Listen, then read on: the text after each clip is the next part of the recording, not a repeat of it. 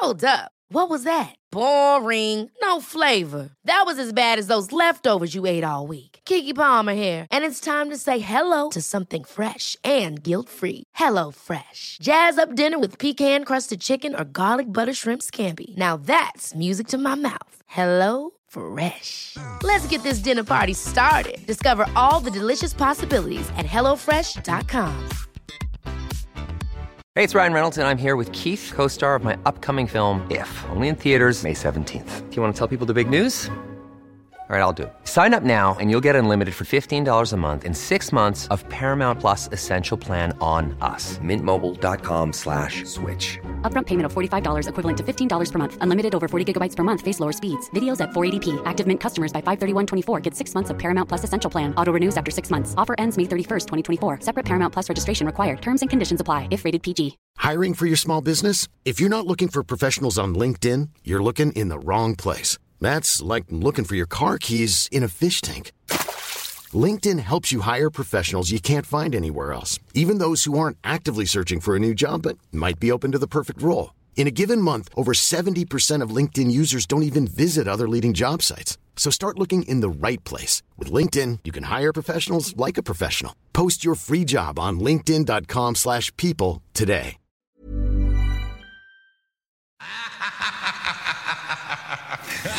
This is Michelle Yu from SNY. Hey, I'm Diamond. And I'm Yo Katie. And, and this, this, is 185. What's up? This is Mark John Jeffries. Complimenting. Hey, what's up? This is Ivy Rivera. This is Brevin Knight. You're listening to Scoop B Radio. I love it. Love it. Love it. Hey, yo, check this out, son. Yo. Watch out. Watch man. out. You're now listening to Scoop B Radio. Everybody, please turn up the stereo. Tell a friend to tell a friend to let their family know. Yeah, yeah, yeah. Scoop about to take the glow. Man, yeah, we're about to blow. Yeah. Five, four, three, we on the air. I know they gon' love this one, I swear. He what you needed, what you wanna hear. He's the man with the he got the scope, he got the trophy man, he out, he ring a bell, you know it's real, the interviews, they get pills, now listen real, yeah, radio, everybody please turn up the stereo, tell a friend to tell a friend to let their family know, yeah, yeah, yeah, Scoop about to take the glow, man, yeah, we're about to blow, yeah. Man, man, on his Instagram now, follow him. At Scoop Beats, follow him. Yes, sir. Scoop Scoopy Radio, yeah, airwaves, on the plane, on the train at the crib. Most of you guys are probably finding some sort of entertainment to keep yourself busy in this crazy time. Uh, I am Brandon Scoop B Robinson. Make sure to follow me on Twitter at Scoop B, Instagram and Snapchat at Scoop underscore B, and make sure most importantly you subscribe to the Scoop B Radio podcast, which is available on all platforms. On the line right now is a guy who uh, he he he's out there in these streets. He's on the scene. He's none other than Yes Network's Michael Grady. Michael, welcome to the pod. Oh, good being on with you, brother. Indianapolis' finest. Uh, you joined Yes Network in 2017 as a public address announcer with the Pacers. Is that correct? Yeah, so I did um I did a little bit of everything in Indy. So I did a radio, I did a I hosted a morning show for like uh, almost ten years there. I was doing the morning show. I was doing um uh, I was a sports anchor for the local local TV broadcast, and I was the PA announcer for the Pacers. And so I went from three jobs to one when I came over here to New York for real. The 2016 Indiana Sportscaster of the Year. You were voted by the Indiana Sports Writers and Sportscasters Association. To come from Indianapolis to New York, were you ready? Yeah, you know, I grew up. Um, music is like a like been a big part of my life, and so um, this this gonna sound corny, man, but I grew up like heavy East Coast hip hop, New York, Nas, Jay Z, Biggie, um, uh, Wu Tang. Um, I'm gonna I'm gonna leave some people out, but I had like a um, just from music alone had an East Coast mindset, and then when I was old enough to actually visit New York and see the pace of it, see that vibe, and again, like I said, I come from you know, when I was in Indianapolis, I was doing radio, TV, PA announcing, uh, among other things there. So I had that kind of like hustler's mentality, like you're doing different things. And I always like loved like that New York vibe where you talk to a dude and like, yeah, I'm doing this and I'm doing this and I'm doing this. like, dang, bro, like, but that's that New York energy where you're hustling and you're doing multiple things. So I always felt like I had this like New York spirit, you know, um, in me. And so when uh, I made the move and everything worked out for me to come to New York, it was like I hit the ground running and there was really no room for adjustment. It was just like, boom, you're thrown in. You know, I, I moved to New York and uh, within a couple of days of moving, I had my first Nets preseason game, and then boom, we were off. So, um, so yeah, so I just always kind of had that, um, you know, even though I grew up in Indy for like my first thirty plus years, it, it was just like find a way to get, you know, I, I was loving it, and it, for a while I didn't think I would go anywhere, but when the opportunity presented itself, it was, you know, it was, it was poetic. Scoopy B Radio on the line with Yes Network's Michael Grady. Mike, help me understand something. Um, you talked about New York, New York influences, and you talked about um, music and all of that. Um, we didn't make mention of the fact that you're in Indianapolis, and in the '90s, the Pacers were playing as the Knicks. Were a were you a Pacers fan? B your perspective of New York sports being in it versus watching it as a fan. How has it changed? Uh, I would say, first of all, yeah, I was a big, um, I was a big Pacers fan. I was a big Reggie Miller guy. You know, okay. you know, big, big Reggie Miller guy, the trash talk, all that type of stuff. Um, hated the Knicks. Uh, Patrick Ewing, Anthony Mason, Charles Oakley, uh, John Starks, um, Greg Anthony. Um, uh, I, I, didn't like any of those guys.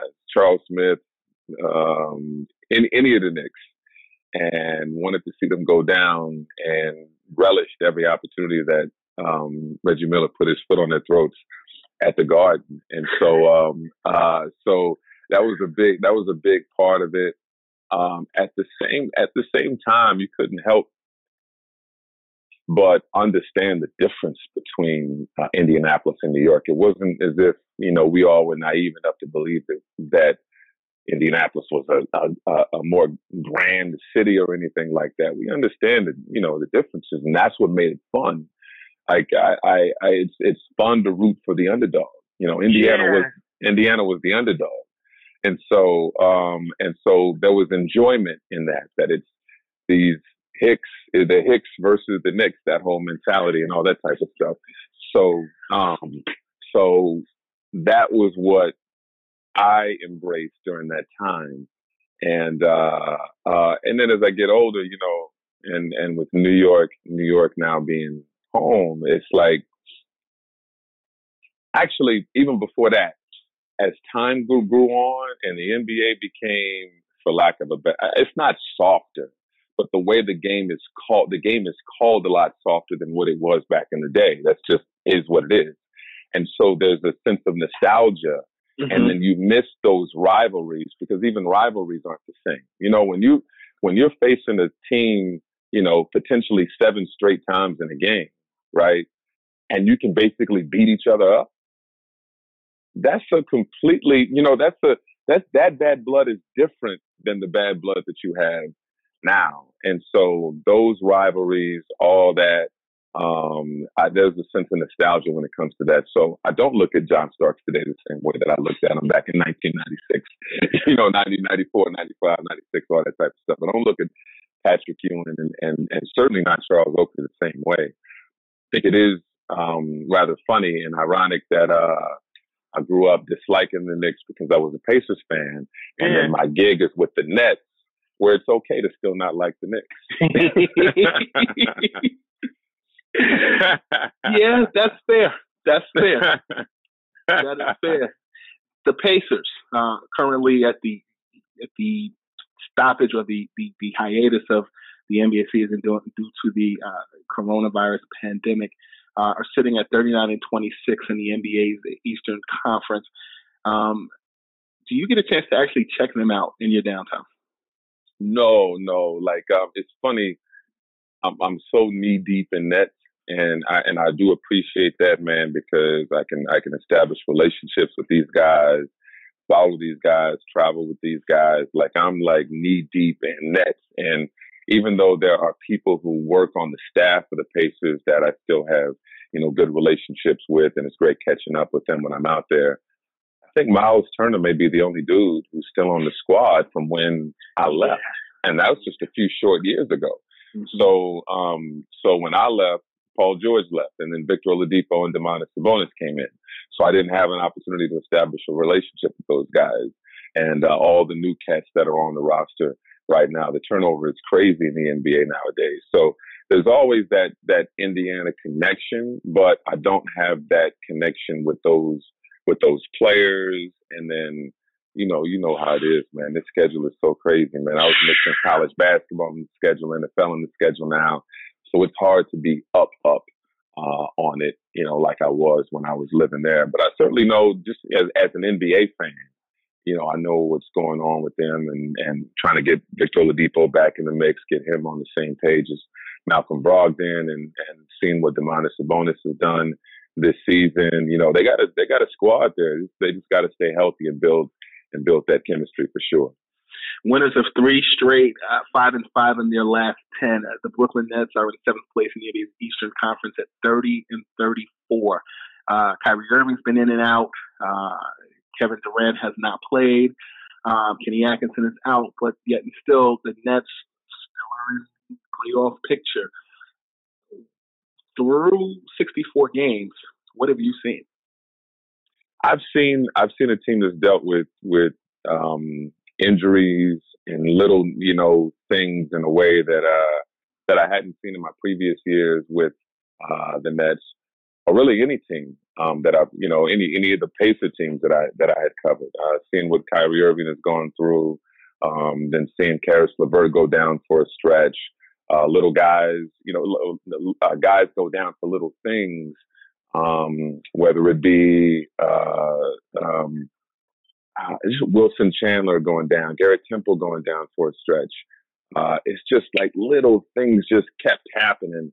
And just like I was speaking of with the Pacers, like you need your, you need all hands on deck to develop that chemistry that can get you where you want to go. And so it feels like every time the Nets got a rhythm, that chemistry was disrupted again. It was disrupted again. It was disrupted again. It was disrupted again. So it's um it's uh it's it's been I'm sure frustrating. They played it down, but I'm sure it's frustrating that you just want to have all hands on deck. So I think from a fan standpoint, this this season has been a roller coaster for sure. Um, what gentlemen first. Yeah. Yeah, no, no, no. It's been a roller coaster for sure. But the silver lining is always what's to come. Like you know that the big guns will eventually be coming for sure. Michael, what has been the biggest um, surprise for you with um, the play of Spencer Dinwiddie? He's been playing his tail off.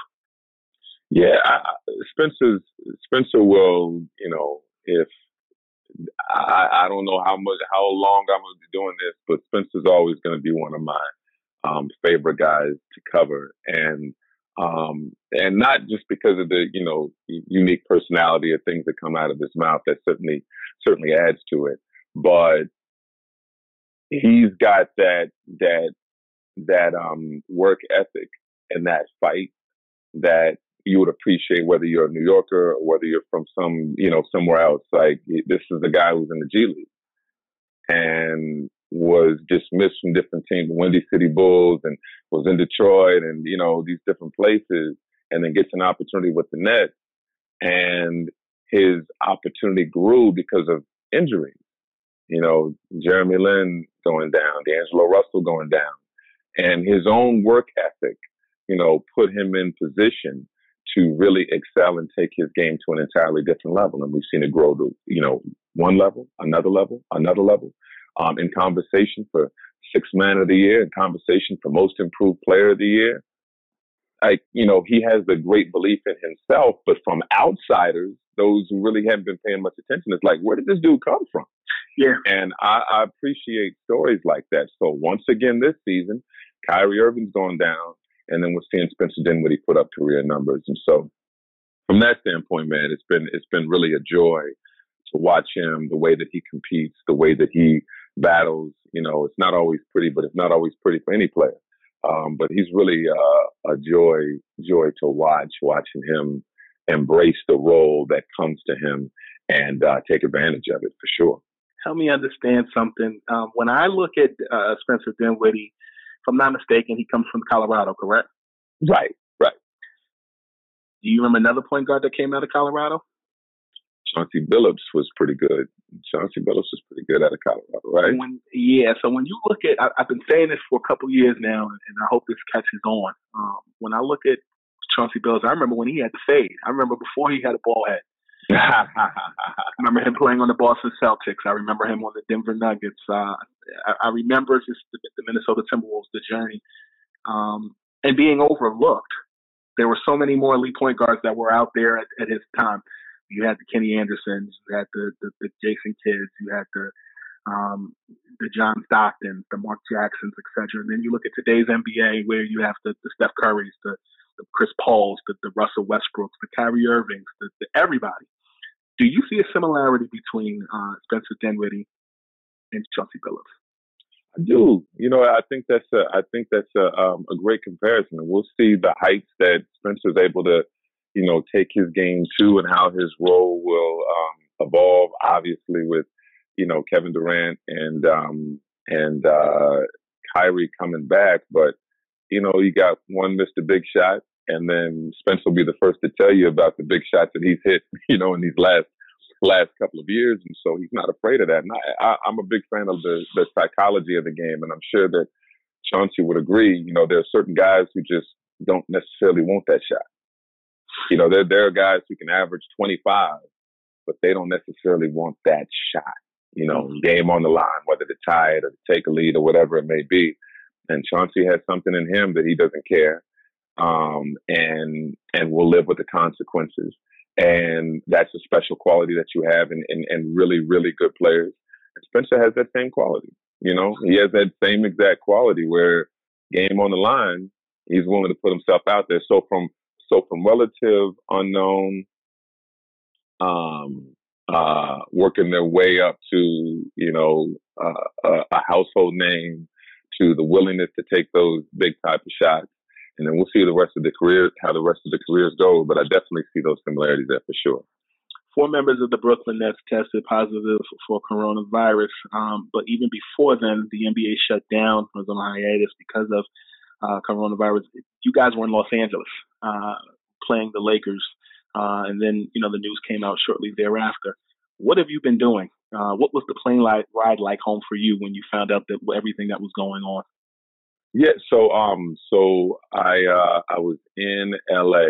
We had the uh, we had that Laker game early uh, early in the week, and then the team flew to San Francisco on Wednesday. Uh, my fiance was with me in LA. You know, this crazy NBA season, you don't get get that many, you know, that much time with family or whatever. And so, uh, so she was making the trip with me to California, and was going to spend the whole week in LA. So I was going to take a uh, commercial flight Thursday morning, the day of the Warriors game, and go do that game and then take the team plane back to LA because the very next night we would have taken on the Clippers. Right. Staples Center again. So I was still in I was still in LA. Matter of fact, I was hiking going to the Hollywood sign and um had no signal. And then by the and then um on my way down from the Hollywood sign, uh, my phone started to blow up as my signal came through, and hmm. Rudy Gobert tested positive, and season suspended, and I'm just like in complete, complete shock. And so, um, so, uh, so yeah, so I'm driving back to the, uh, I'm back driving back to the uh, hotel, and you know, making phone calls on different text streams and things like that, trying to figure out how long this is going to be, and this is crazy, and Rudy got it and what Rudy was touching the microphones and, you know, just trying to gather all this and gather all this information that was coming in because this is all, this is all uh, unprecedented. And so, um, so the team ended up flying back to New York on Thursday. The hotel was already taken care of through uh, Saturday, so we just decided to stay in LA um, uh, through sat through this past Saturday and then fly back to New York and kind of stock up on everything and just kind of following the news as best that we could, kind of understanding what we needed to do as a as a family to stay stocked up, mentally prepare for how long this could be. Because at first it was like 14 days. Yeah. You know, when I, you know, it was like going to be 14 days, and my thought was, nah, it's going to be it's going to be at least a month. And Yeah. then I was hearing that the Chinese league, they were out for 10 weeks. And I'm like, oh man, what if it's like 10 weeks? And then so you're just thinking about all these different things on the fly. And then uh, with each passing day, you understand that this is growing more and more, growing more and more. And I, I got to give kudos to um, Commissioner Silver because he, you know, he jumped out on this thing quick. And so um, our stamp, our, our mind frame on the NBA side, I can't speak for other people in other different fields, but you know as well as I do, if they shut down the NBA, it's a wrap. If they shut down March Madness, bro, we ain't going anywhere for a minute. Like it's going, like they're shutting down these leagues. It's like they don't for not this don't this doesn't happen. This doesn't happen, and so I, I think there may be people in other different walks of life who may be going, "Dang, that's messed up," and then step outside and go do stuff.